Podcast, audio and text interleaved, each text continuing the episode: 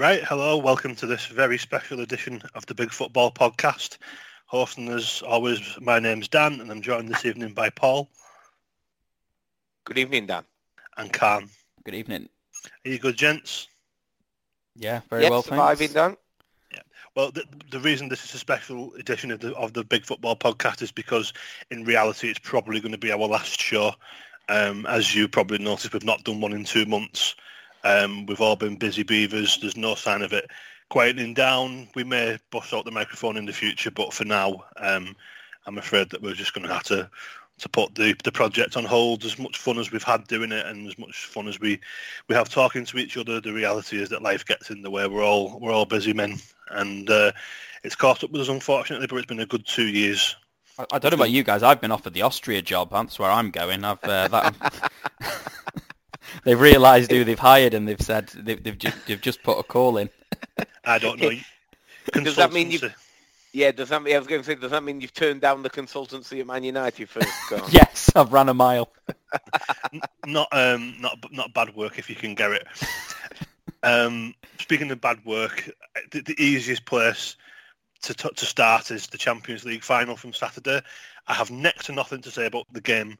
I have plenty to say about what's gone on before it. Yet again, football fans are under attack from the governing bodies. Um, there is a concerted attempt to blame Liverpool for whatever shortcomings the police, UEFA, the organisation, stewards, whatever. The the final in Paris was an absolute fiasco from start to finish.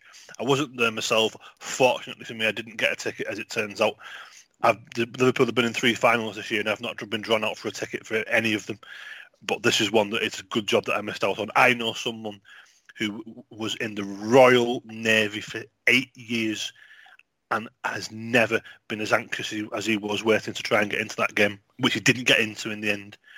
A Royal Navy veteran said that he feared for his life. That, that is the extent of the ridiculousness that our fans faced on Saturday.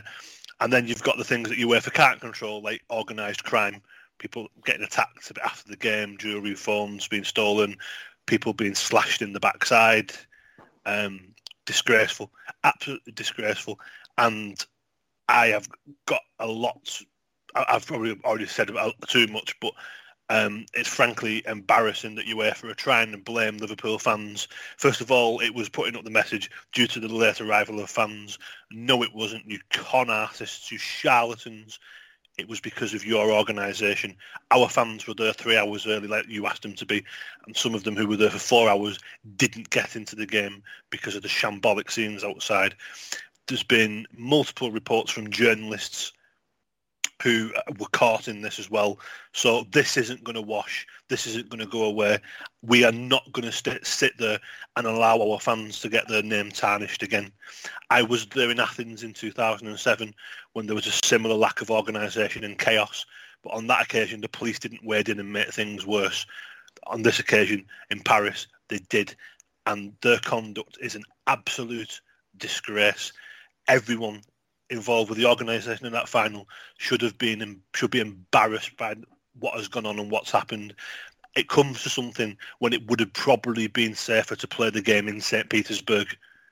Absolutely ridiculous and utter embarrassment. And I am so ang- angry that yet again it's football fans who are being victimised and picked on. Why don't you hold the hands up and say we got it wrong instead of trying to go for this outrageous blame game, saying there were forty thousand forged tickets? Well, if that's the case, I'm sure they won't have any problem having a press conference and showing us these forty thousand tickets that they confiscated. Absolutely ridiculous, a complete embarrassment, and I will not stand and allow Fat Davo from Facebook to tell everyone that it's them Scousers again because those Scousers represented at my football club with a great deal of pride and dignity in the face of provocation on Saturday. I am very proud of them. Yeah, I, I think there's a few things to say, Dan. First of all, I mean, yeah, the the, the scenes were ridiculous, and uh, the the you know chaos it doesn't even begin to see it and everyone will have seen by now the videos and the reports from journalists and and some you know really well respected journalists who, who were witnessing the scenes and were And caught Henry up Winter. in it and you know And Gary have- Lineker. have- and Gary Lineker and have, and have tweeted about it and have shown videos from, from outside the ground. I think it pretty conclusively, um, you know, reject the sort of narrative that, that UEFA have, have created that there were fans who got there late and then fans trying to jump over walls and, and all of that. And, you know, I, I think all the narratives that FIFA, uh, sorry, UEFA have, have tried to spin have, have been disproven. Um, including the fake tickets, right? Because that, that sounds pretty difficult to swallow to me when we know from, from Andy Robertson that a friend of his who had got a ticket through Andy Robertson, um, you know, so you would away. imagine you imagine that the tickets that were given to the players involved were not fake tickets, unless UEFA were even more incompetent than it first appears. Um, you know, one of his friends with a ticket that had got uh, come through a legitimate source was also turned away. So I think the fake tickets thing's a complete misnomer as far as I'm concerned. I, I think a couple of things to say in, in UEFA's defence, which is that a lot of the organisation um, and the security around the stadium is not on them; it's on ultimately the French Football Federation, um, and then clearly the, the French law enforcement. Uh, I think UEFA's biggest mistake was was sort of hiding behind blaming the fans in the first instance rather than putting the blame directly where it should have been, which is on the French authorities who clearly have made a complete and utter mess of it. Um, I think uh, you know, the, the defence for the French would be that, oh, well, the game got switched to late notice, but nowhere near enough late notice to, to uh, cause the sort of chaos that that we saw on on Saturday. You're not telling me that sort of two months' notice isn't isn't enough to organise football uh, game su- such that it doesn't descend into complete and utter farce. I think the next thing to say is we have to be a little bit careful here, sort of throwing stones, because we all know what happened at Wembley, and I was there at the at the European Championship final last summer. That wasn't particularly well organised or well policed or well. Um, uh, run either. Now, I think there's a bit more of a defence in that in that situation to the fact that some of that was genuinely fan created, uh, and and there was more there that, that can rightly be cast at, at, England fans who didn't, you know, who didn't have tickets and who didn't behave themselves uh, with any class or decorum. That's not the case from from what we know about about Saturday. So I think you know UEFA really need to, to get a grip on this. It's actually not the first time, as you've alluded to, Dan, that we've seen some of these scenes. I know I've been away from home in the Champions League with Arsenal twice in my life, and they're probably the two worst policed football games I've ever been to. And so I think there is a bit of a problem as well with the way that continental police forces still treat English football fans. And it was interesting that the Real Madrid fans didn't seem to have the same experience with the French police that the Liverpool fans did on Saturday. Now, again, I'm told that that was partly because we were trying to funnel Liverpool fans in through only two gates and, and, and the Real Madrid fans have more entrances available to them. But I, I do think it's interesting in the treatment.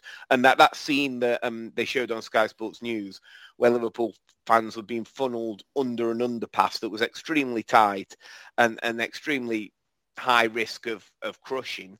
I mean, one of the experiences I had was in Lens in an underground tunnel that was extremely frightening because there were far too many be- people being, you know, thrown into an underground tunnel that simply wasn't big enough to to uh, accommodate them. So I think there's immediate lessons that need to be learned from this game, but I think there's more of a cultural change as well that needs to happen in the way games are being policed, particularly when English football fans are abroad.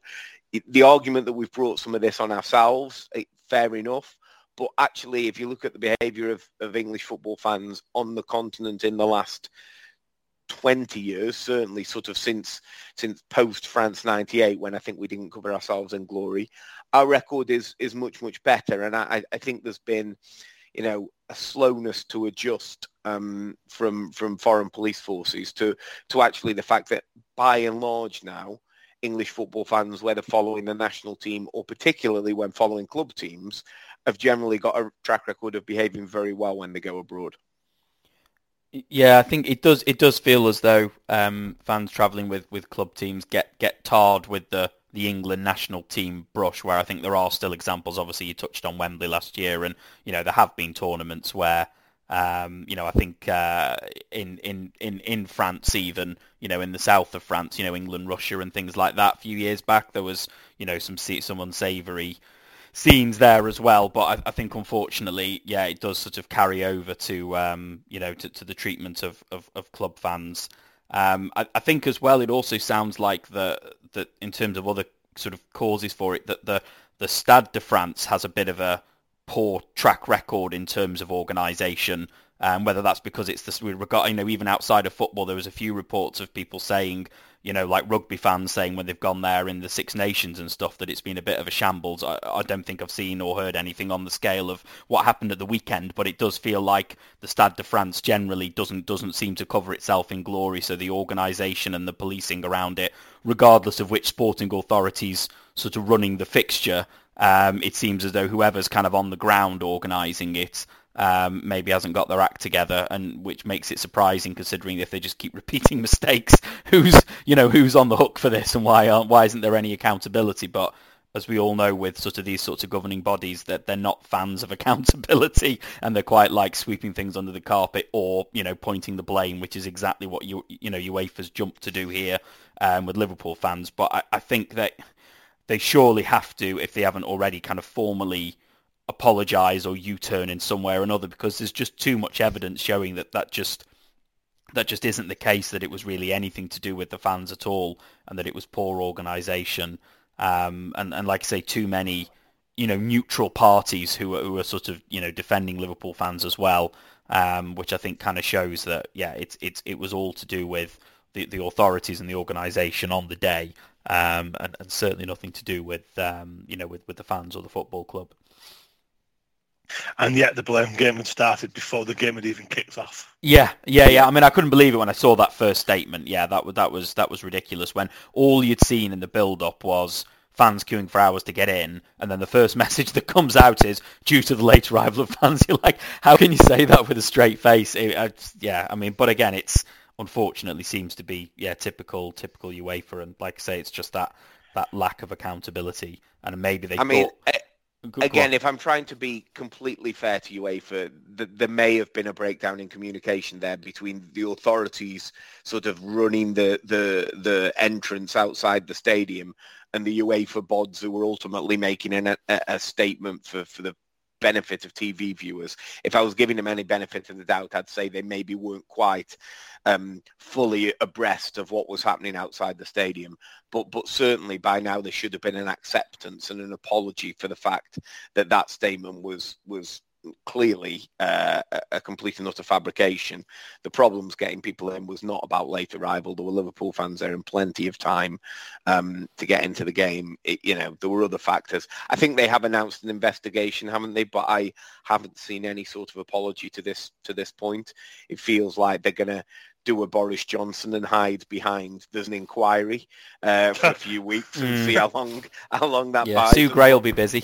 yeah, yeah, yeah, yeah, Good old Sue will be on the case. Um, you know, but it, it, does feel like you're right in what, what you both say that the the normal sort of lack of accountability from the authorities in, in these matters seem, seems unfortunately to have reared its ugly head here as well. It, just one other thing that a, a, a friend of mine was was, was saying um, is that the way he sort of explained it because he travels away a lot, sort of in England matches and other things, is that in a lot of cities they have like you know and i think you touched on it as well paul there's sort of the outer perimeter and then the the yeah. inner and all that kind of stuff and that's where they kind of weed out the the kind of the chancers and the the people with you know fake tickets or no tickets and whatever but the location of the stade de france and i think you were saying it's similar with wembley it's difficult to do that because you can basically yeah. just turn up and you're there um, so that it's harder to do that because obviously the other bit that you touched on briefly Dan at the start was around all the kind of the gangs that were waiting because there was almost as much drama after the game Afterwards, as there was before. Yeah. Um, yeah. partly because of, of, you know of that reason, and I think also the fact that the stadium itself isn't in you know maybe you know it is in quite a deprived area as well, um, which you know perhaps mm. doesn't help when there's um, you know sort of thousands of essentially foreign tourists all there. Um, you add those uh, things and people know they're going to be there, right? People mm. know that there's going to be a load of tourists coming out of this place at this time. I mean, again, though, ultimately, the authority it shouldn't be beyond the wit of the authorities to make sure that's properly policed after the game yeah. and that there's, you know, clear designated walk-in zones that, that fans can take to get back to stations that are, you know, obviously you can never stop it entirely, but that are well enough policed that you're going to minimise any incidents. I mean, frankly, they do that at Arsenal home games. Like coming away from the Emirates after an Arsenal home game, there is stewarding on the designated routes back to Finsbury Park and Highbury and Islington Station. Uh, it, it, shouldn't be beyond the wit of man to do that for a Champions League final. And again, not wanting to, to sort of keep saying in fairness to UEFA, but there's as much blame there on the French Football Federation and on the on the French police and the Paris authorities who who simply made a complete mess of the logistics of, of, of putting on that, that fixture. Yeah, unfortunately, um, the authorities appear to have just picked out multiple Inspector Crabtree impersonators to, to police the game, along with that inspector from the Pink Panther. But maybe I'm just showing my age. The inspector was it no Clouseau? Yeah, Clouseau. Yes, it was. Yes. Um, so um, if we kind of like touch on on that, what one one final thing, do not blame our fans. I don't care what's happened in the past and what you think about our fans. It was not our fault. Um, with regards to the match, it's difficult for me to kind of summarise because I, I, am disappointed because it, I've lost, we've just lost the European Cup final, but we lost to Real Madrid. It's their competition uh, and they are warriors and winners, and um, they just they, we we played the game the way they wanted us to, and we just had no answers when we fell behind. I think in the in the Premier League that goal might be offside to be honest, but uh, we'd had a lucky escape just before half time. They had two attacks. The ball ended up in the net twice, and we had multiple attacks. Um, Courtois was in good form, but I still think that we would probably like like in Athens, I feel like we've left something on the table, and we would be disappointed that we've not won. We are a better team than Real Madrid. We are player for player, we are a better team than Real Madrid, but they they completely deserve to win on the night. It's frustrating as it is for me because we had chances and the goalkeeper did play well, but no no arguments, and we, will come again next season. We'll be in the final four next season again. I've no doubt. So I think two things to pick up on immediately, Dan. I think, yes, Liverpool are a better team than Real Madrid, but so are Manchester City, Chelsea and Paris Saint-Germain. The run Real Madrid have had to incredible. win this competition is incredible. And they've rode their luck, as we all know, but as you've rightly said, they're warriors. That three in midfield, I'm going to say something quite controversial now. I think that three in midfield of Kroos, Modric and Casemiro is darn near close to Xavi, Iniesta and Busquets. And it will never get the credit it will never get the credit because it wasn't, you know, it wasn't always as pretty, right, as as um, Busquets, uh, Xavi, and Iniesta. But when you look at what they've won, when you look at the number of games they've played together, high level games, and in the second half, when I think Liverpool did get sucked into playing their game. Um, they completely took the sting out of it. I thought first off, Liverpool played well. They got the tempo up. Madrid couldn't live with the pressing didn't really do enough in front of goal, if I'm completely honest. Courtois made the one really great save that he tipped onto the post. He made a couple of other saves in the first half, but their saves you'd expect a goalkeeper of, of Courtois' quality to make. He obviously made one great save in the second half from the Salah chance, but really beyond that chance, Liverpool didn't make him work a lot in the second half, and I do feel like they second. I said this before the final you played against them a few years ago the game was going to come down to whose pace it was played at. Uh, Real Madrid play a much slower pace game than, than Liverpool, and I think in the second half, that three in midfield started to just pop the ball between them, be willing to have it in tight spaces, and while they didn't really get up the field and create, they had enough possession in that middle third to just take the sting from Liverpool a little bit if I'm going to be completely honest, Liverpool looked like a team that had played 63 games in that second half com- to me. Com- completely right. R- ran out of ideas, mentally yeah. exhausted. M- mentally exhausted, physically exhausted, just looked like a team that... And, and if I, I'm, I'm rarely critical of Jurgen Klopp, I thought taking Diaz off as a first sub was the easy option. I also think it was the wrong option. Um, he he looked the liveliest of the front three. Salah, I know he had the chance late on. The uh, Courtois made a good save, as I've just said.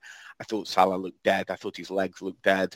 Again, he's you add into the Salah season and the Mane season the African Cup of Nations, right, right in the middle of it, where they played seventy games. They've played huge intensity games. They obviously played against one another in that World Cup qualifier as well. Huge intensity game. They just looked tired. Uh, the other thing I'd say on the on the offsides the goals, Dan, I think you're absolutely right. I said that immediately afterwards. I think in the Premier League, the first goal that's disallowed is a goal and the second goal that's allowed is disallowed. The way we use VAR in the Premier League, I think those two decisions would have been completely flipped. I think the first one, they'd have said it's come off Fabinho and it's not a deflection, therefore it's a goal. Uh, they, they don't seem to give this same deference to whether it was intentional or not. They look for a clear touch. Is it a deflection? Because they give some, some leeway for deflections. No, it's a clear touch. He's played it forward back into the path of the striker. That would have been a goal. And the second one, I think in the Premier League, we'd have had the dotted lines out. We'd have said, oh, his fingernails probably just offside, and it would have been disallowed. So I think you're right. I think in the Premier League, there'd have been a different outcome on both those decisions. Um, yeah, I you have to give him a great, great credit. You have to give Carlo Ancelotti great credit, right? A year ago, he was managing Everton, um, and, and, thankfully Real Madrid came and rescued him from that. uh, and he's, he's, you know, the first manager in history to win four Champions Leagues. Um, obviously, two with Madrid and two with Milan. Uh, I think Liverpool have been unlucky enough to be on the wrong end of two of those um, but also were lucky uh, to be on the right end of another one that he could have he could have had five. So yes, he should have uh, had five. yeah, I think I think you've got to give Carlo great credit. I think he's you know one of the great managers of his generation. He's done a brilliant job with that Madrid side. He was the perfect. Well. He was the perfect man for that job, right? Because the one thing Ancelotti was famous for at Milan was just getting a bit more out of players that looked over the hill, and he's done that with like likes of Benzema and Kroos and, and Modric this year. I, I, thought, you know, Courtois was obviously man of the match. I thought Casemiro was absolutely brilliant again. Another controversial opinion. If you ask me about Real Madrid defensive midfield players in my lifetime, I'm putting Casemiro ahead of Makelele. Again, that'll be a controversial view, but but it, that's the way I see it. I think it, it's super it won't, it, it won't if you line up the trophies. Well, quite, quite, Dan. Yeah, yeah, yeah. And that's and that's why it's not controversial to say that, that this three they've got now is better than Iniesta and Co. Because the, the trophies mount up. Well, because you know, is that is that five? I mean, I'm not sure Casemiro played in the first one, did he? But I think that's four European Cups for the three of them as a as a tri- triumvirate, and I think Modric has won five. I think Casemiro and Kroos came after the the first Ancelotti one. Um, but I think I think you know it's four as a triumvirate, and and, and Modric has got five in total. So you know that's an incredible record. Um, yeah, I didn't. Uh, unfortunately, I didn't. I didn't get to see the game Saturday. I, I well, I was very annoyed that I had uh, I had other plans, but in the way it panned out, uh, it you know it, it maybe wasn't a, wasn't the sort of based on the, the knockout rounds of where I saw you know Madrid's games against um, you know sort of PSG and City and the comebacks and all that. It, it perhaps didn't quite live up to that level of of drama, but um, yeah, equally maybe it was it was never going to finals don't always. But I think I think you're probably right about you know Liverpool have looked a bit a bit leggy and just generally in the last few games just just because of you know the amount they've had to to go through and, and obviously you know some of those you know the trophies that you have won they've gone to extra time and things like that it's almost like it's like you've gone out of your way to play every second of every minute of every game possible so eventually it just gets to a point where it doesn't matter how good a player you are, how much natural talent you've got, you just don't have it in the tank right. And I think that's that's fair enough. And and there's no, you know, we've seen the way Madrid sort of swagger through this competition. There's, I don't think there's any shame in losing to Real Madrid in a final of the Champions League, right? I mean, it's as you said, it's your words, Dan. It's it's their competition, and everyone else is just a guest who they who they loan it to from time to time. Um, and yeah, it's just one of those things, uh, unfortunately. Um, and well, just before we just before we revert to the Premier League and, and talk about you know Liverpool more in that context as well, the one thing I did think after that game was was watching Real Madrid lift another Champions League trophy. I thought, really, Kylian Mbappe, really? Mm. You stayed at PSG to earn a million pound a week when you could be winning the European Cup in the white shirt. I just, to me, like as, as, as a football fan, I don't care how much money Man City have got. I don't care how much money PSG have got. Real Madrid is the biggest football club in the world. And unless you're a Catalan, there is no excuse for saying no to them, even a million pound a week. Like Kylian Mbappe is not going to be short of a few quid when he retires. um, yeah. Know, it's that, it's that advert that's on the tally at the moment that says, you know, when you, when you when we, you finally drop off this mortal coil, are you going to go, darn it, I wish I bought more stuff? You're not. You're going to think about the memories. And to me, uh, I, I just cannot get my head around saying no to the biggest football club in the world that wins European Cups like they're going out of fashion to stay at PSG and play in the Harlem Globetrotters that bottle it every year. It just makes no sense to me. Yeah, I, I, I, thought that was a st- stick on that he was going, and I, he, he did talk to the Reds as well. Um, the conversation didn't go much beyond lol, given the contracts he signed at, at PSG. But you know, he, he, with the Reds, and he did talk. Um, the other thing I, I, I thought, because I know we've we've spoken about this um, separately, Paul, but when you said when you saw Real Madrid lifting it again, I, I thought you were going to make a comment around you know, the sort of the closed shop that uh, I know that's maybe uh, we might need another another comeback special to discuss the uh, the setup of European competitions, but uh, there is also that observation as well that that's been made, and you know I think a few pieces have come out around. Um, you know all the fuss you know a year ago about the Super League and stuff, and but but actually you know you look at who who's kind of winning and, and getting to finals in the Champions League, and it's you know, I mean, you even said Dan Liverpool will be back there next year. Yeah, who'd bet against them, right? You probably will, yeah. and probably Real Madrid will, and probably Man City will, and probably PSG will. And um, it, it does feel like it's becoming, you know, even even it's always been a bit of a close shop. You've always had bigger clubs in in Europe, right? I mean, that's that's fine. But I think over the last decade or so, in particular, it, it seems to have really honed in um, on you know it's it's maybe you know add in Barca and and Munich to the clubs I've just mentioned, and it's sort of four from that six almost every year. Uh, I guess Atletico as well, I suppose. It's it's eight eight winners in 22 years. Only eight different winners in 22 years yeah. as a start. Now, I haven't gone back and counted the numbers in the previous 22 years, but I'm pretty sure it's way more than eight. If you take, you know, 22 years from now takes you back to what the year 2000. I imagine if you count the 22 years from 1978 to the year 2000, there's a lot more than eight different winners. And I do think there's a risk we've, you know, we've got, I mean, we said it last year, didn't we, when the whole Super League thing kicked off. We've got the Super League anyway by a different name and UEFA clutching their pearls and howling about how terrible it all was. Um, you know, this is basically the, you know, the Super League would have been the bastard sort of your own creation, frankly. Um, and, mm. and, you know, I, I think, yeah, it's, it's a topic for a different day maybe, but the, uh, the closed shop nature of the Champions League does, I think, turn some fans off. And even though some of the games are great, and you've alluded to them, Colin, some of the games in the competition itself, the Man City Real Madrid games, even that Man City Atletico second leg, which wasn't the most exciting football contest, but had the drama and the tension and the and um, the display of and the display sportsmanship. Complete, yeah, complete lunacy that you always get with Atletico Madrid. Um, but you know, only eight different winners in in 22 years. I, I think there's a question mark about whether that's sustainable in the long term before people just go, you know what? Why am I watching this? Let's just um, let's just agree Real Madrid have won it because that's that's how it feels. Yeah, well, um, especially given that Sevilla didn't win the uh, Europa League this year um, by making the mistake of getting through their Champions League group. Uh, yeah, it's it's definitely uh, definitely. I mean, Kaan and I actually watched the Europa League final together, and if you think the Champions League final was bad, my God, that was an hour of, and a half of my life I'll never get back. Yeah, old Jose didn't exactly play a free free flowing game in the conference final either. No, I didn't watch that one unfortunately, but um, it was another one 0 wasn't it? So that's what Jose does. Sevilla, of course, got into the Champions League again this year, so they're not going to win the Europa League next year either. Well, no, they might they might realise a mistake this year and make sure they finish third in the group.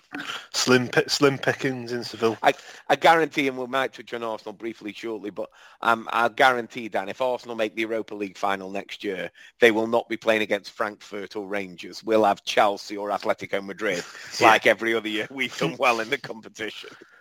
yeah, no, you must have been fuming about that. Um, so if we kind of then move to the, the Premier League, we, we can't do it uh, and run through every team, but um, like for, uh, let, us just go to to the, the title race. Um, it was a good one. It did have drama on the last day, even though we would never top at any point. I'm not going to sit here and congratulate Man City and pretend I respect them because I don't. I've got no respect for Man City whatsoever. But they have a great squad full of great players and a great manager. They don't know when they're beaten. They will not be going away anytime soon because of the, the financial doping. They will probably win it again next season. Um, they've improved, they've strengthened, they've brought in Erling Haaland. They've won it four times in five years. Um, I, I, I don't see how anyone can stop them apart from from Pep maybe fancying another blank checkbook job, maybe uh, PSG. Yeah, I think, I mean, Man City, congratulations to them. These four titles in five years, as you've said. Um, they, they've kept their standards remarkably high as well. Liverpool have made them, you know, I think this is the third of those four that they've got 90 plus points. And that's, that's incredible, right? To win three out of four leagues with 90 plus points. I know the one Liverpool won in the meantime was, was 90 plus points as well. And Man City didn't quite go with them that year. Um, so, so let's put that out there immediately. That's an incredible achievement that they've that they've had. Uh, yeah, drama on the last day. It looked at one point, didn't it, as though they were going to blow it. Um, it felt a bit like the the old Aguero year, although they didn't quite leave it that late. Um, they've strengthened. Uh, uh Haaland must be the steal of the summer if they've paid 55 million for him. That's an absolute pinch. Uh, the rumor is that they're going to sign Kalvin Phillips from Leeds as well. I think that'd be another fantastic buy. I'm a huge Kalvin Phillips fan, and I C- think Cucurella as well from Brighton. yeah from Brighton. I'm not as big a fan of him as while I think he can definitely play. He's another fullback that doesn't really understand the concept of defending. Um, but I know that's kind of going out of fashion, and I'm a bit of a dinosaur thinking fullback should defend as well.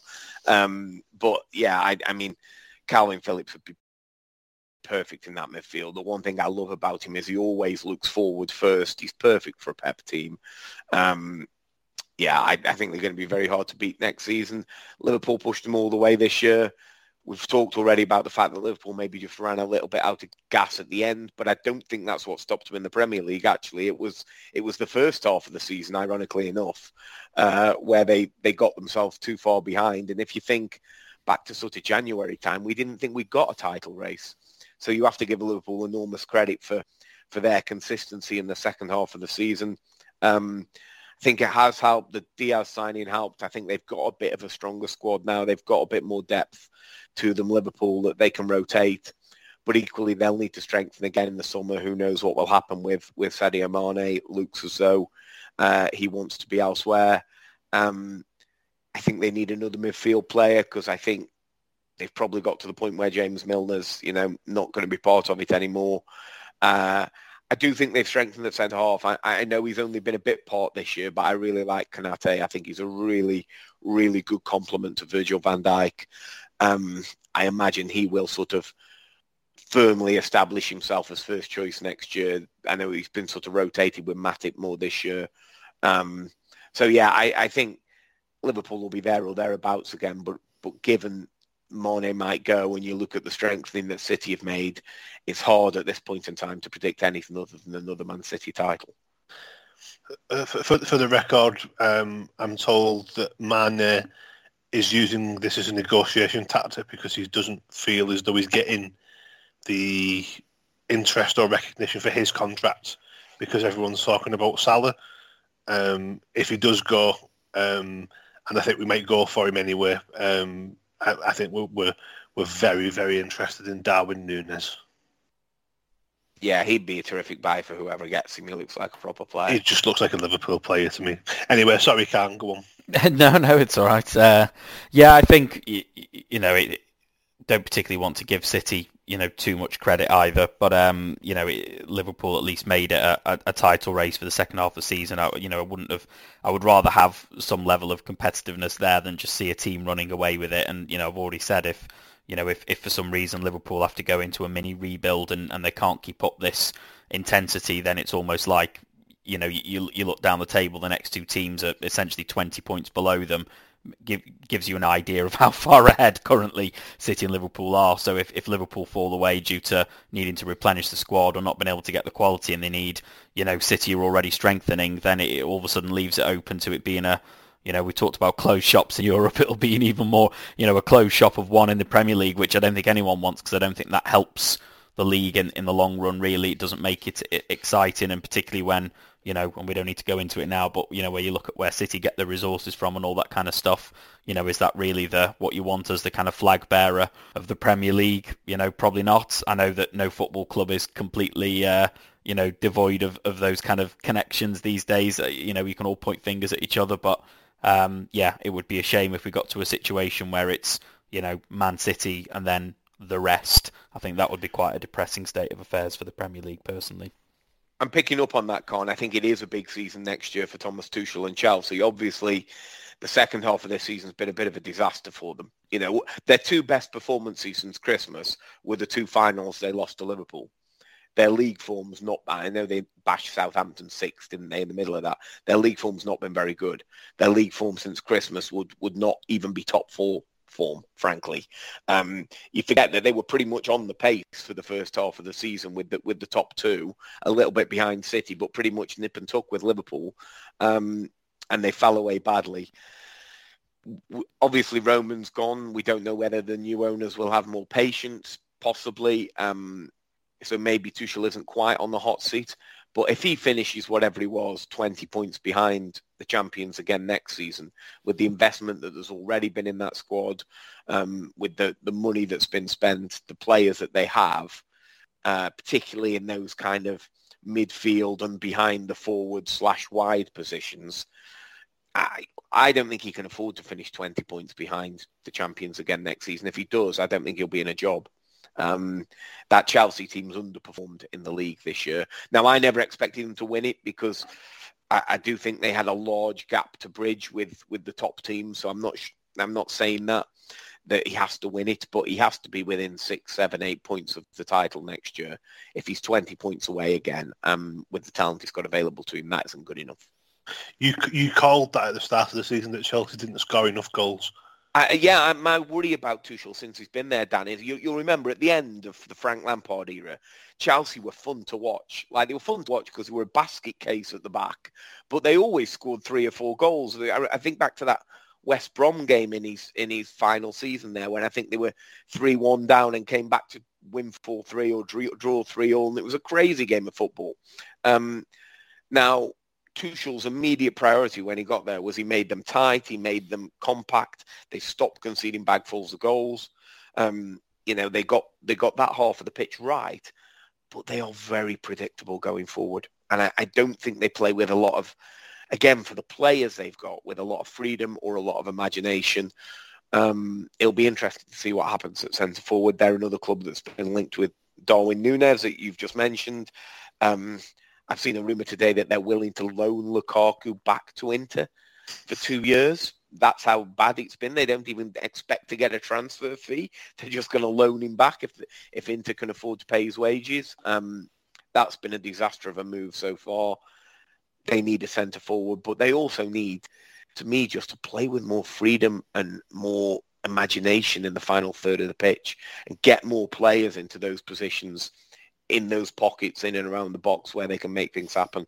They they remind me a little bit of of kind of what Arteta did at Arsenal, which was he very much focused on trying to get the, the back end sorted first and and last season particularly you know the season before the one that's just gone we didn't create many chances now chelsea have got better players than we had then um, and so we're and so we're a better team but in terms of style they remind me a bit of that they don't create a lot of chances yeah, I think I think all I would say. I mean, I think you, you you're right on how how Chelsea play. I think in terms of the Tuchel situation, you probably are right. I, I think he probably gets a little bit of a pass for the second half of this season, where there's definitely been a drop off um, uh, because they weren't they were they weren't 20 points off the pace, you know, no. at the turn of the year.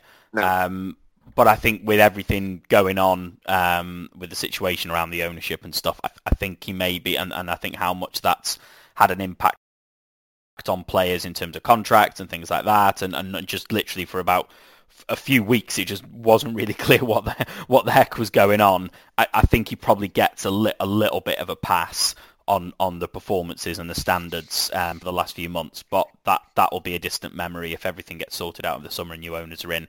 There'll be an expectation of, you know, it's still, as you've said, you know, it's still a squad that's had a lot of investment in the last few years. There's a lot of players there who were highly sought after when Chelsea got them. You know, it wasn't like they were just picking up scraps. These were these were like you know, a lot of the players they've brought in were, um, you know, considered to be the next wave of emerging young talent in some of those positions.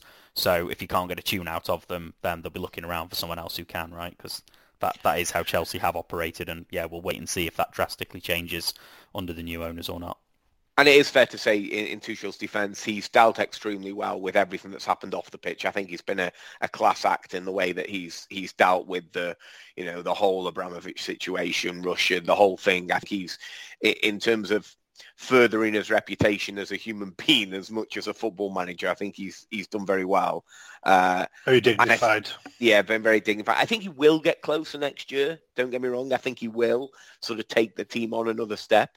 But I do think he kind of has to. He doesn't have to win the league, but he does have to get closer next year for me. Paul, you must be. I, I don't know whether you'd be devastated or angry, but you must be your head must still be spinning it not finishing fourth. I think frustrated, definitely, Dan. Um, I think I said probably the last time we did a podcast that I, I, always thought this was a year too early for Arsenal in terms of being in the top four. But the position we had got ourselves into was the position from which we should have finished in the top four. Um, and to miss out, and particularly obviously to miss out to Spurs is really frustrating. Um, you know, I, I think we probably blew it in the three games against Palace, Brighton and Southampton, if I'm honest. We played really poorly at Palace and deserved to get beat on the Monday night. Um, we uh, we were a little bit unfortunate at home to Brighton. I think we had a goal ruled out that, again, you know, certainly wouldn't have been ruled out in, in the way that they interpret offside in Europe. Um, didn't play great that day. Played really well actually at Southampton and just couldn't find a way to put the ball in the goal. And again, I think our weakness is well known. Everyone knows Arsenal need a, a proper centre forward. Um, even if we are giving Eddie and a hundred grand a week, which I'm still not quite getting my head around. um, uh, you know, Arsenal need a proper centre forward. And it probably cost us in that game, right? We win that game, winning the Champions League. So uh, there is a, a, a, huge frustration. But then we almost got ourselves back in in the in the A seat with the wins against Chelsea and United and West Ham, which on paper looked the difficult ones. Not a lot went for us in the game at uh, White Hart Lane, if I'm honest. Um, you know, again, some of the refereeing in that game was was bizarre to say the least. Um, not that in the end Tottenham didn't overwhelm us; they did. Uh, not that in the end you don't have to give Tottenham credit for the run they went on at the end of the season. But I, I don't think we necessarily got the fair rub of the green that day on refereeing decisions, and I think that has been a pattern again this season. I think back to that Man City game on New Year's Day when I think we got some really rough decisions. Terrible. I think I think we all it almost feels as though referees think, well, it doesn't really matter if I give this against Arsenal in the way that, you know, you think back to when, when we were one of the, the sort of top teams, you get that benefit of the doubt a bit more uh, that maybe Man City and Liverpool get. And, um, and it feels like it's almost as sort of, oh, well, if I give this against Arsenal, everyone expects them to cock it up anyway. Uh, yeah, I thought we got some really poor decisions at, at White Hart Lane. But then again, we still had it in our own hands and we went and, and similar to what I said about the game at Palace, both on Monday nights, ironically enough, we went to Newcastle and just never turned up, didn't play at all. Don't know whether we were nervous, don't know what it was. Um, just never, never played our football, never played our game. Again, I think we looked a bit tired at the end similar to Liverpool in the sense that, you know, we've got a very small squad of players. We talked about that before. Been relying on basically the same 14 names all season. We're, you know, we have finished fifth. If you'd offered me fifth in August when we lost the first three, I think I'd have said, yep, that's a pretty good year. We'll take that. That's progress. Uh, they will need to strengthen in the summer. They obviously need a centre forward. They need another central midfield player. Uh, they better depth in the fullback positions because again, when Tomiyasu and and Tierney got injured, that lack of depth showed up. Um, you know, I think the centre half pairing's done well for most of the year, White and, and Gabriel. But again, at the end, they were both carrying injuries and playing through injections and, and everything else. Losing Thomas Partey, we never found a, a, way to replace him as well as as well as Elneny played in the last six games. We know what he is. He's he, he's a fill-in, you know, try hard, but but not really a talented, you know, progressive midfield player. Um, yeah, it, it it feels like an opportunity missed from the position we got ourselves into. Uh, I think we will go again next year. I, I, think we'll be there or thereabouts again next year, but it wouldn't completely shock me if we end next season in fifth again and we're having a similar conversation, which is why I think there might come a point next season when if they do get on a run in the Europa League where they might just have to prioritise that.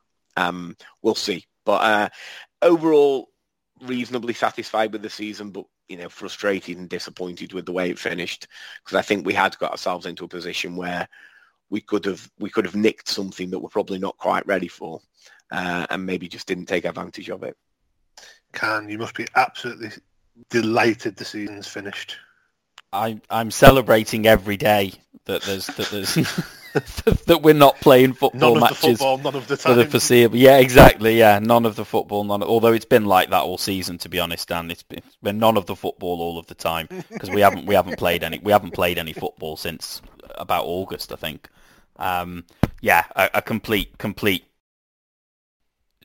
just farcical disaster show from from one crisis to the next, um, all the way through the season. Um, there is, I don't don't really think there's any positives other than the fact that it is over um, and that we do, you know, we do have a new manager coming in um, who has, you know, a, a decent track record and decent reputation, and and you know, I'm looking at it with an open mind, but but also very aware that there's some very well documented problems throughout this football club that, that many many other managers have tried to address and, and failed. So that the job cannot be underestimated, and and it and it won't be quick, um, regardless of how it's approached. There will not be any miraculous turnaround. Um, so I, think we're just, just going to have to sort of strap in and, and see what happens. Um, I'm hoping that uh, he's he's you know, given given license to, to sort of bring in his his thoughts and ideas and his own people. It sounds like you know it, quite in, encouraging the way that he's he's sort of negotiated bringing in. I know people have sort of mocked. You know, Steve, Steve McClaren is, is coming is coming back in for another spell, but that was Big very game. much his decision. That that's not a because you know I know you could say oh it's another you know, faded United connection, you know, hanging around the club, but it it was apparently very much, uh, you know, Ten Hag, you know, he was his man, and he had to actually convince the club to bring him in. Um, rather than it being enforced on him. So I hope that that's the way things go because the people at the club, I think we all know, we've seen 10 years of it, don't know what they're doing.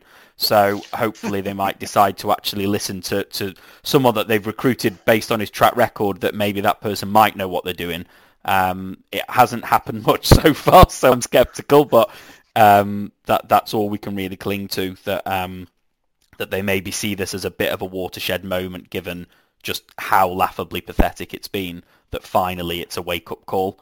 Uh, I won't hold my breath, but that's yeah, that's all we can really all we can really hope for at this point. Uh, otherwise, otherwise, was... a year from now we'll be saying the same thing basically. So sorry, Paul, go on. Uh, no, no, no. I, sorry, I cut in too early. I, I think Ten Hag was on McClaren's staff, wasn't he, at, at Twente? I think that's the link. Um, so they've worked kind of the other way around with McClaren as manager and, and, and Ten Hag as a coach previously. So I think there is a relationship there. I think it does make sense. It always makes sense for a foreign manager to have somebody who knows the English Premier League a little bit because it is very different. Um, my take on Manchester United is that I think they need to give Ten Hag a year next year that is a complete free pass because I think it needs, and I, know I keep harking back to Arsenal and, people might say, well, Arsenal's reset hasn't proven it succeeded yet, and I completely accept that and agree with that, you know, but I think Arteta needed the time to do the cultural reset be- almost before he could rebuild the team. He had to start again with the what are the expectations and what is the culture around this place. And I think Man United's dressing room needs that. I think there are some personalities in there who need to be moved out. Paul Pogba's gone, so that's a start. Um, I'm not, you know, I, where would Man United be this year without Ronaldo's goals? But there's still a question to me as to whether he's really a fit in a team in the position Man United are in. Uh, Cavani was huffing and puffing the other day on his way out the door. Well, you know, don't let it hit you on the backside would be my reaction to that. You know, I, I think there was some some bad eggs in that dressing room. Not in the sense of bad professionals, but but people who were not the sort of people you want around you in a rebuild situation, which is what I think Manchester United is. Um, and I think they need to give Ten Hag a year to, as much as anything else, work out who the people he can rely on and count on are. Not not ask him to do what they did. I think when if I think back to when they hired Van Gaal and they you know they brought six or seven players in in a big flurry all at the same time and you know Daley Blind and Marcos Rojo and you know them, uh, Memphis Depay and those kind of people who maybe didn't work out. Uh, there was Darmian as well, wasn't the fullback. I think they almost need to say to Ten Hag, focus this summer on trying to get the right two or three who are going to be kind of cornerstones of your project. Take a year to work out what does work and what doesn't work from what you have. And then we'll go big in them, you know, and go and get four and five players next summer when we've when we've cleared the decks a little bit. And I know that patience message is probably not one a lot of Man United fans want to hear, given how desperate this season particularly was. Um, but to me, that's the right answer. Now I know patience is in short supply in modern football, so uh, we kind of have to take take that for what it's worth. But you look at that United squad now; it's a disjointed mess built by you know four or five different managers. Right? There's there's still people from Van Gaal's time there there. There's there's people from Mourinho's time there. There's the Solskjaer people. You know, it, it, it, there's obviously then I know Rangnick didn't sign players, but there's kind of the the Rangnick culture that's that's been embedded as well, or probably not embedded, but tried at least. Um, I, I, think they need to give. Uh, give Ten Hag, who's got a very impressive track record at Ajax, they need to give him time and they need to give him patience and they need to reassure him that he is not going to be sacked if he finishes eighth next season. Yeah, and I, and I think that's yeah that that is what it will come down to realistically um, as to whether he, does get that that time and if there is that patience or not, and and also equally what, what he makes of the club when he when he sort of properly takes over as well, because um, you know you, you, you hear off the, the, the managers who've come and gone, and you've you've mentioned a few of them then, and that you know they don't have great things to say, right? I mean, it sounds like he did have a conversation with Van and you know he decided to go for it anyway. Um, so there's obviously a willingness there, but you know, also there's you know, will it does it sort of is it just going to grind him down and sort of spit him out as well? I don't I yeah. don't know, yeah. Um, but uh, yeah, hopefully he's up for the challenge because it's it's I, I, know it's it's a big club and there'll be money around and things like that, but it's I'd say it's probably one of the, the toughest sort of jobs or briefs you could get in, in football at the moment uh, at a top level anyway. Just given yeah. the, the state of the club and the and the kind of litany of, of mistakes and failures uh, that that have happened and, and some of which are still lingering around the club, it's it's not an easy task at all. Um, but again, a bit like Mbappe should never have turned down Real Madrid. You're Erik Ten Hag, you're the Ajax manager. You can't turn down yeah. Manchester United. Yeah, yeah, yeah and, and, you certainly can't turn down the opportunity to, you know, it's almost a good time to take it. I mean, as terrible as the situation he walks into is, everyone's sort of forgotten about the Ferguson era now. It's that far in the in mm. the rear view mirror. I think people are starting from a bit more of a new reality for Man United, whereas maybe some of the managers who come before were expected to just pick up from where Fergie left off. Uh, I think there's an acceptance, at least in, in some parts of the fan base, that that's not going to be the scenario.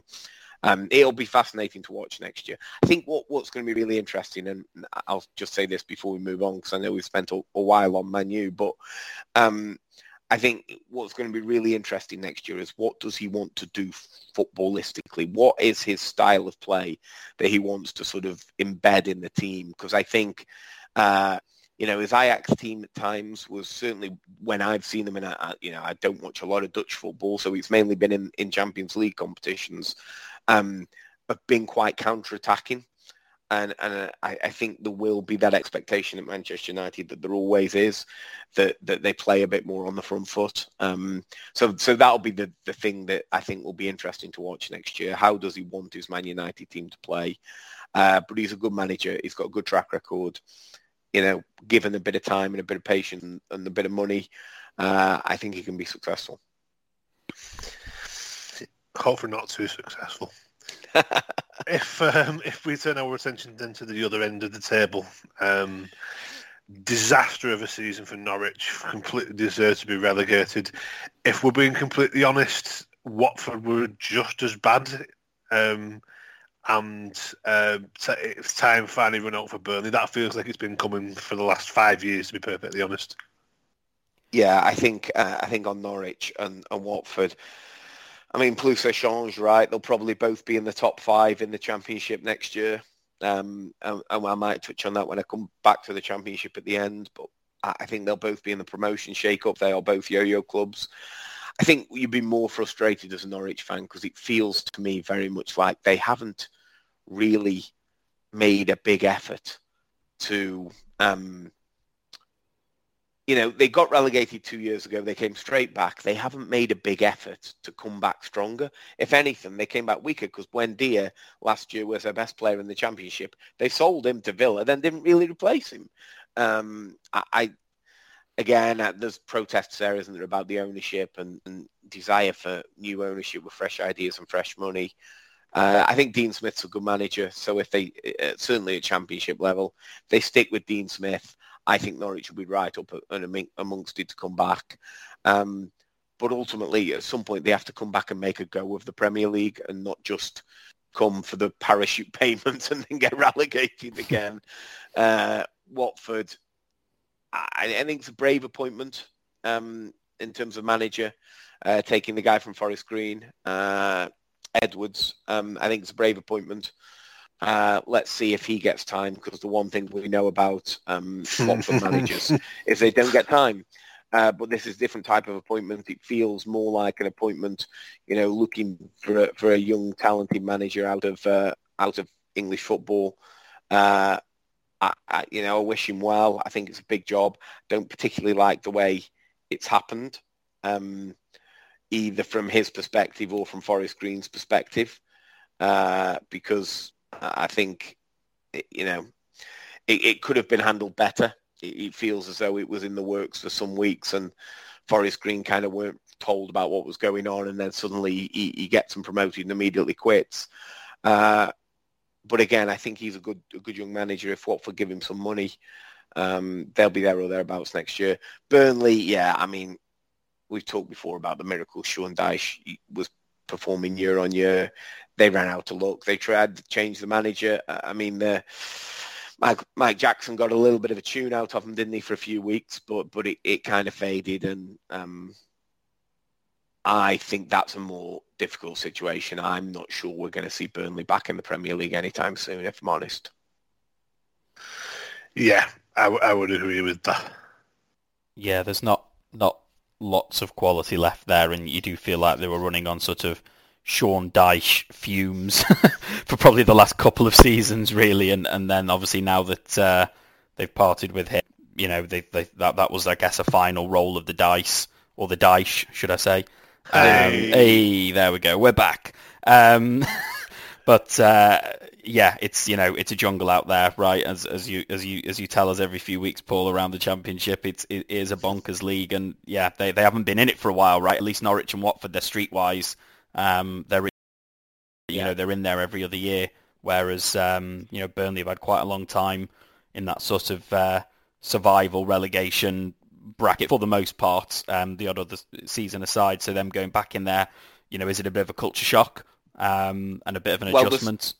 The, the Sunderland example might be a good one because they almost stayed up too many times that by the time they went down, they were so disjointed and so kind of unused to the, the challenge of the championship that they went straight through the leagues. Now, I really hope that doesn't happen to Burnley, but there's lots of difficult financial situations. I think a loan leveraged against the club that if they got relegated, they suddenly become liable for, which 30 million, you know, wasn't it? Yeah, I mean, it, sounds like a bit of a mess of a situation. I, I really hope for Burnley fans that it doesn't get as bad as it sounds like it could, but I do fear for them, if I'm honest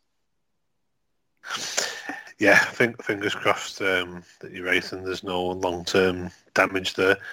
Um, if we kind of like begin to draw this to a close and talk about uh, uh, overachievers and underachievers, um, I, don't see Everton having a much better season last season. I mean, I'm waiting for the open top bus parade um, for staying up, but they were very, very lucky any other season, five point gap, they probably go. It's just that this was a bit of a bananas season. Um, well, yeah, I was just going to say. I mean, it, it, was it has been a, a crazy season for them. I, I, am I I don't you know mind the fact that they, that they've stayed up. They are sort of Premier League stalwarts, and I think it would be a shame to see them uh, drop down. I appreciate your view is, is different for different reasons that as, as a rival, but I don't have anything uh, you know necessarily against Everton, even with Frank Lampard in charge. Um, so I, I, I, feel like it's a, a, good thing that they've um, that they've stayed up. But yeah, we've talked about them before, and you know, almost the, the, fact that they're almost like a bit of a mini Man United in that they have a lot of the same problems, just maybe not quite on the same sort of scale, and that's not an easy job there either. And whether Lampard is ultimately the right person to sort of help with that in a managerial capacity, we'll have to wait and see. But you know, fair play to him by by hook or by crook. You know, he's um, he's kept them up.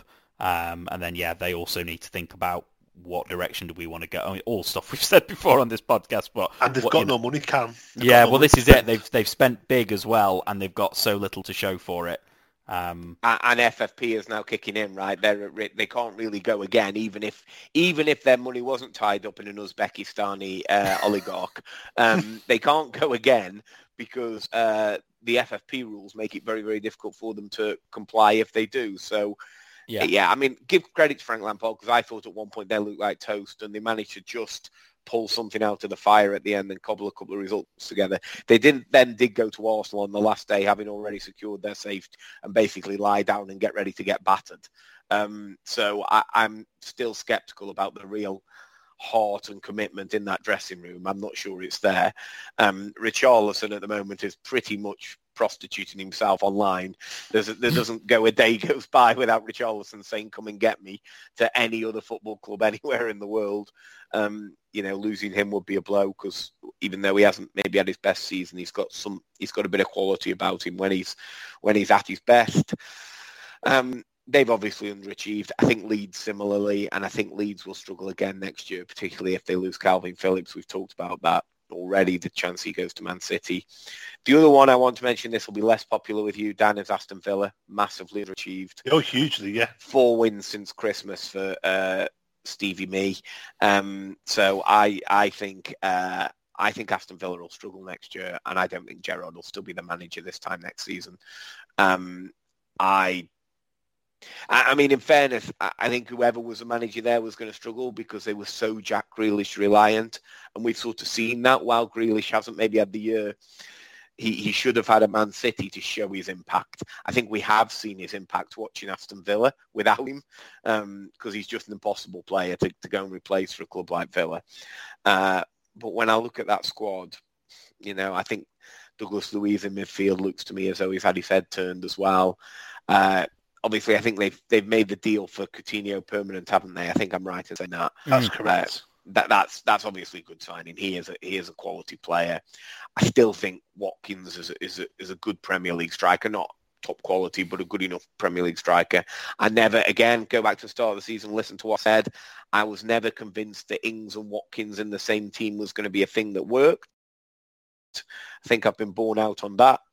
Um, I still question the quality at the back. I know they've they've just signed the boy from Sevilla. I, I don't know a huge amount about him, but uh, again, he's 29. So like, if he was a world beater, he wouldn't be at Sevilla as a 29 year old, would he? Would be my my first assessment on that. But yeah, I, I'm not saying I think Villa will get relegated next season, but they finished 14th this year. I wouldn't I wouldn't be surprised if the 14th, 15th again next season. And again, you look at the money that's been invested there, and is that really good enough for the for the outlay? You want to talk about clubs that have overachieved? Um, obviously, Brentford, fantastic season, great credit to Thomas Frank and to everyone involved. Brentford, uh, they'll find it tougher next year, I expect, but but but I think they've still got enough to survive a lot of questions. Obviously, do, do they keep Christian Eriksen? Because what a, what a signing he was for him in January. Um, and the other one, I think you have to give enormous credit to Graham Potter and the job he's done at Brighton. Um, it, I know they had a little sort of quiet spell in the middle. They seem to draw almost every game, um, but to finish ninth with Brighton and Hove Albion's again not a huge budget, not spent fortunes on players, just an incredible achievement. Great season. Uh, and I think he's now firmly put himself in next cab off the rank territory, hasn't he, in terms of British managers who's going to get a crack at one of the jobs. at some point. Uh, and I think if Antonio Conte had decided that PSG looked attractive or, you know, some job back in his homeland, I, I think Graham Potter would have been the next Spurs manager, frankly. Um, he's he's going to get a crack at a job somewhere along the line.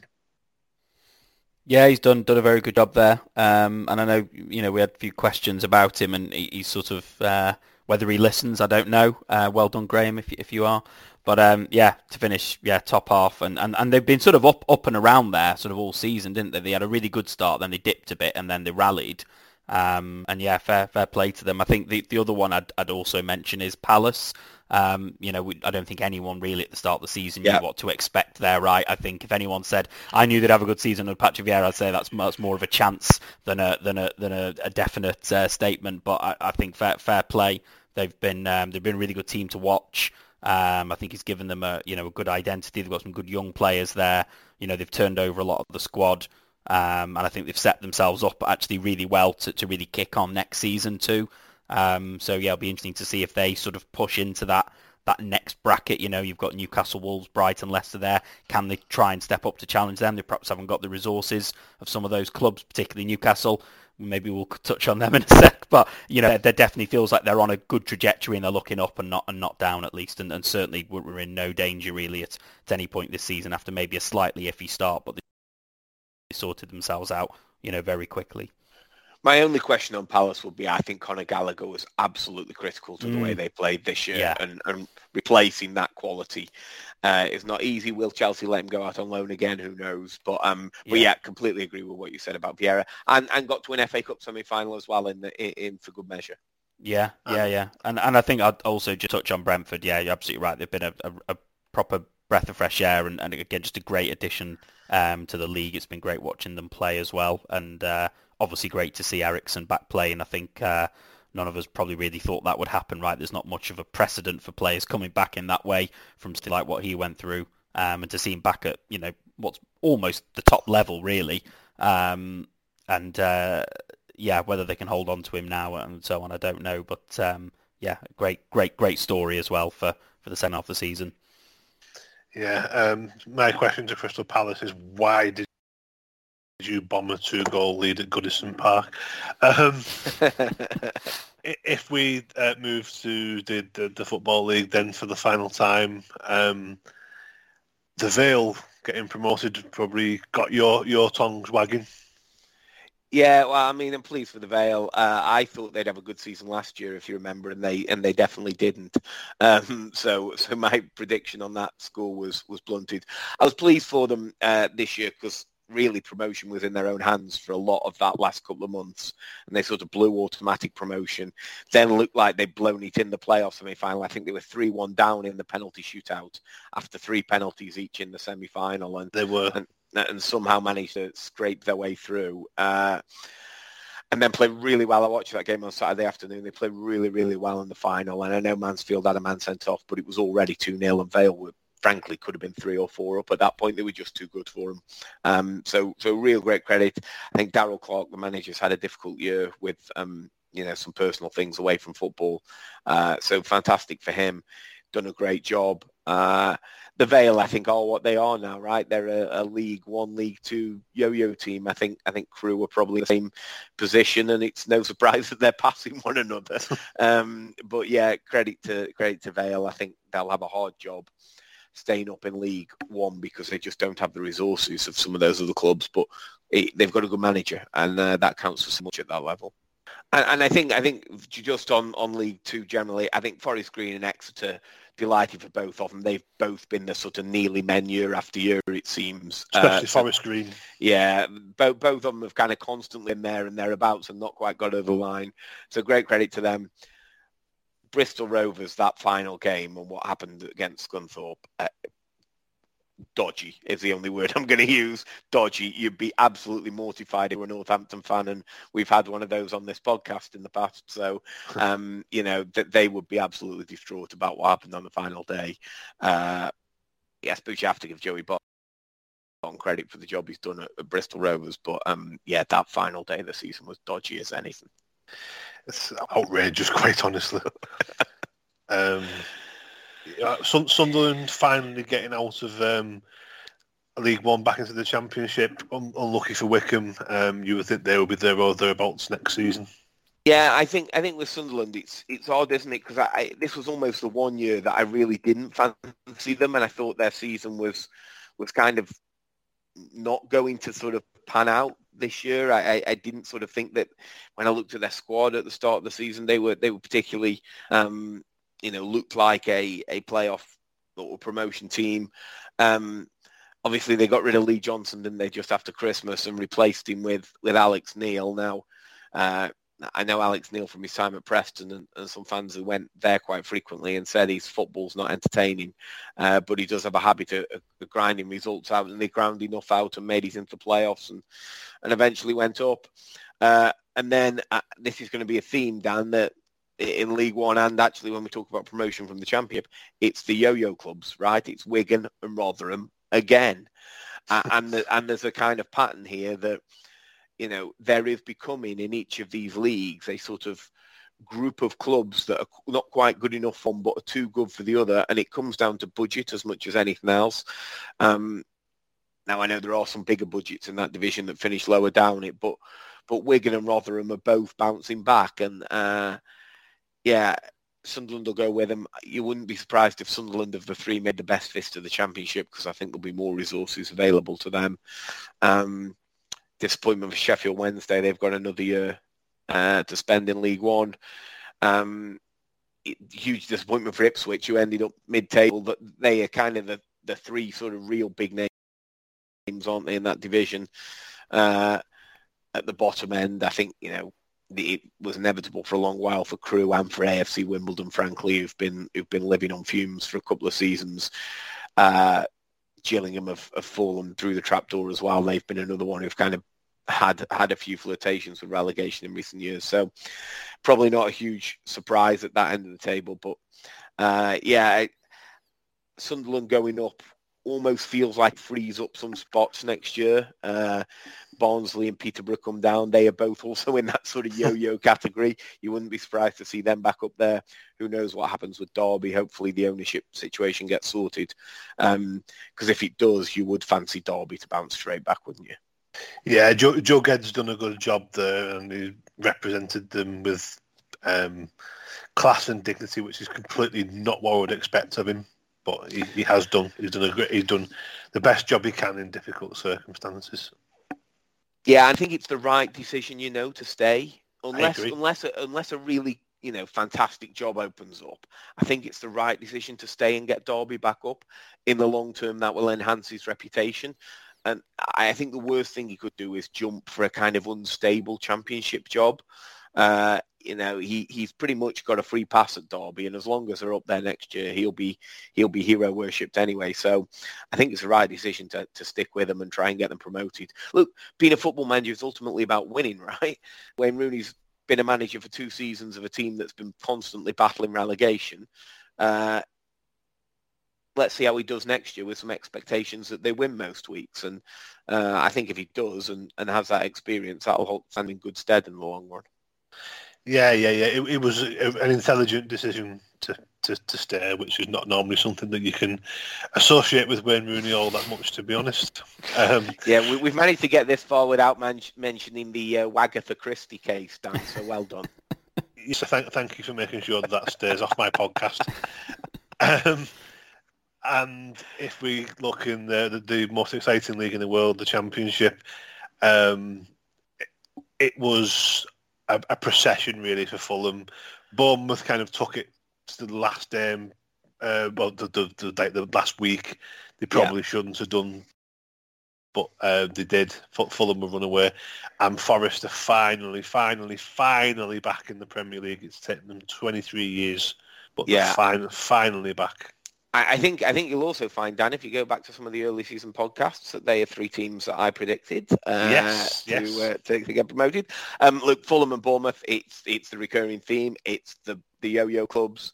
Um, I think it's incredibly difficult for clubs that aren't yo-yoing to kind of break through in the championship, certainly into the automatic spots because that parachute payment is so valuable.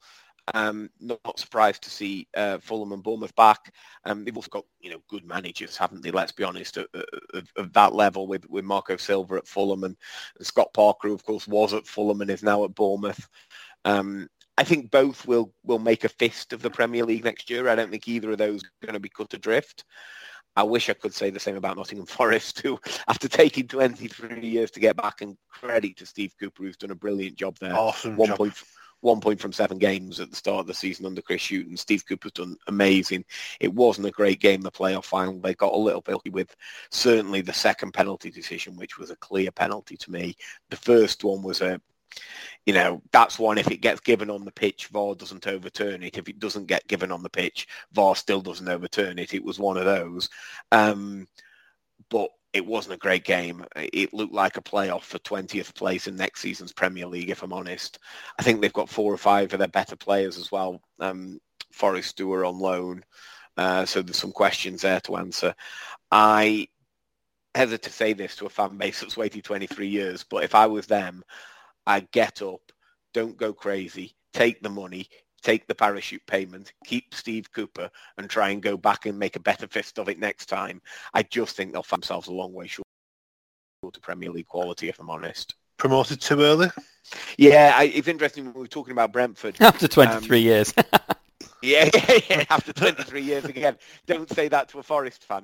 Um, but, but I almost think like the reason Brentford have been able to make such a good fist to the Premier League is because they they almost got promoted too late in the sense that they were there and there and there for about three or four years without cracking it, getting slowly stronger, slowly more experienced, building a better squad.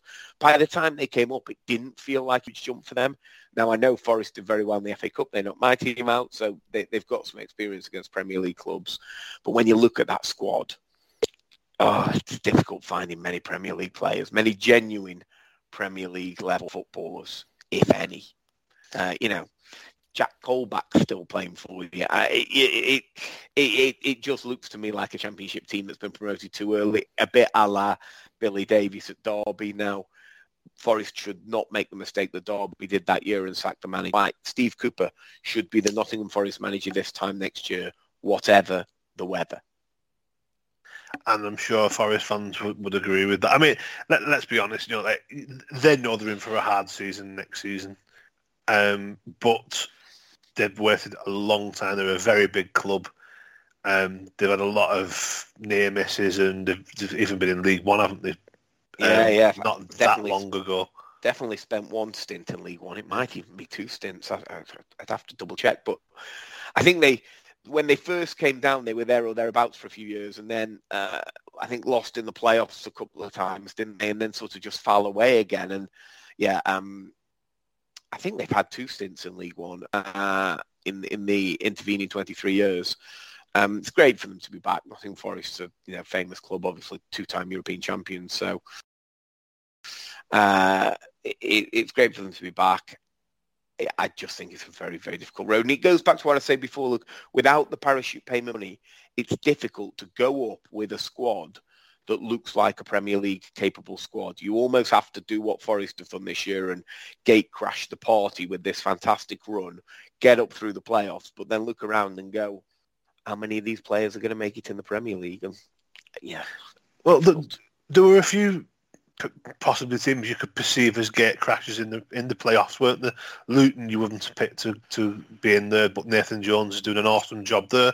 I know that won't go down well in Stoke-on-Trent, it's true. um, you, you, had Huddersfield, uh, not exactly fashionable. No, I mean, great, great Huddersfield. Again, a little bit of a reliance on some loan players, but again, terrific season. You just, you just can't knock the, the season they've had uh, when you look at it in the round. Um, uh, and it's similar to Luton, as you say. I mean, I, so you name the the big uh, the big centre half, Sonny Bradley, who who I saw play for Plymouth in League Two not so many years ago, scored in the playoff semi final. And I do confess, I thought this is fantastic. Sonny Bradley's in a championship playoff final, and then thought this would be awful if Sonny Bradley became a Premier League footballer. um, you know, because because he, he, just fair fair, honest, decent professional that he is, it, it just feels like it'd be way beyond him. Um, I, yeah, I, I don't. I don't know in terms of Forest really what their what the realistic aim is for next season. I think it's um, yeah, I, I think it's it's tricky to see them really making a, a good fist of of the Premier League. But who knows? Who knows? I think uh, the, the one guy when I, whenever I've watched him this year is is Ryan Yates, who, who plays in midfield for him, who's a, a you know got a good engine. Uh, he's a good size as well. He's a, he's a bit of a unit. I think he looks like a player who could take to the Premier League if used properly. But when I look around the rest of the squad, there aren't too many. And the the right wing back Jed Spence, who's who's I think on loan from Middlesbrough, who's, who's been really good. Uh, but I think he's been to us. Apparently now Arsenal and Tottenham and Everton and three or four others are looking at him, and I doubt he, I doubt he stays at Nottingham Forest. But yeah, when you look beyond that, there aren't too many Premier League talents in there. All, all the big clubs and, and Everton. Yeah. Um, I, I mean, Brennan, Brennan Johnson's the, uh, the the the one that I've been told reliably is the the uh, the shining star of that team. Yeah, he's he's a Welsh international, isn't he? So he again, he, he, he I think he's got 17 goals this season. So talented player, and we saw him in the FA Cup, right? He he made an impression. I just wonder a little bit if he might be a bit early for him in the Premier League. We'll we'll wait and see because he's. I mean, is he even is he even 20 yet? If he is, he's he's, he's only just turned. He's, he's a young, he's a young he, lad. He's a young kid, and I, I just you know, he might be when you say promoted too early, he might be kind of the classic case of it. Obviously, you know, I wish him all the best. I'd, I'd like to see Forest make a fist of it. I just think they'll need to they'll need to find some bodies. I wonder a little bit if, you know, if the starting point if you're not Forest is to go and look at one or two of them lads at Burnley who've been kind of around and about it, the, the sort of, I think, you know, Tarkowski will probably go elsewhere, but Ben Mee and people like that, and see if you can just pick one or two of them up with a bit of Premier League experience, a bit of experience of the battle at the bottom. Um, that might be a starting point. Uh, if if you if you're a, a, you know looking at how to how to sort of strengthen for the Premier League, get a little bit of Premier League experience from some of those sort of seasoned battlers, if that if that makes sense. Yeah, yeah, yeah. I, I get what you mean. You, some experience of uh, against the drop. Anything more for anything more? Nope. And that brings us to the end. Um, well, it's been a, a great, uh, a great fun doing this for the last two years, gents. This has been kind of our uh, pandemic hobby, hasn't it? Really, but um, now the pandemic is over, we're not at home as much, and uh, time uh, time catches up with us, and we all have more stuff to do. I've been able to start playing cricket and get myself back up after uh, those wretched kidney stones, and uh, we're all we're all busy. So we'll never say never about doing another show. Um, I can't imagine that the world of football will not turn up something that we need to to rant about. But uh, yeah, it's been an absolute pleasure. Uh, let's keep our WhatsApp group open, gents. Let's keep uh, talking. And, and um, you never know what the future holds. Well, quite, Dan. I mean, it, it, no, it has been fantastic doing these, as you say, just as as normal life resumes. And I don't know about you guys, but but I feel like I'm, I've got sort of three years worth of social events to catch up on, particularly this summer. Everyone I know seems to be getting married, uh, so there's um, you know, that there is that normal life resuming element. But you know, maybe maybe at some point we'll uh, we'll reconvene. But I think in terms of you know weekly podcast, that that that feels like it's probably just beyond us at this moment yeah, we'll we'll re- maybe we'll re- save it for the, the, the special, you know, bump, bumper editions. Maybe we'll do them seasonal or something. Um, but I'm I'm sure it won't be long before FIFA or UEFA do, as you say, Dan, do something abhorrent that wants to scramble uh, ourselves together. So uh, yeah, we'll never say never. But yeah, certainly I think for the for the, the summer and maybe the the foreseeable, um, feels like yeah, it's probably us signing off for a bit. We don't want to become a yo-yo podcast.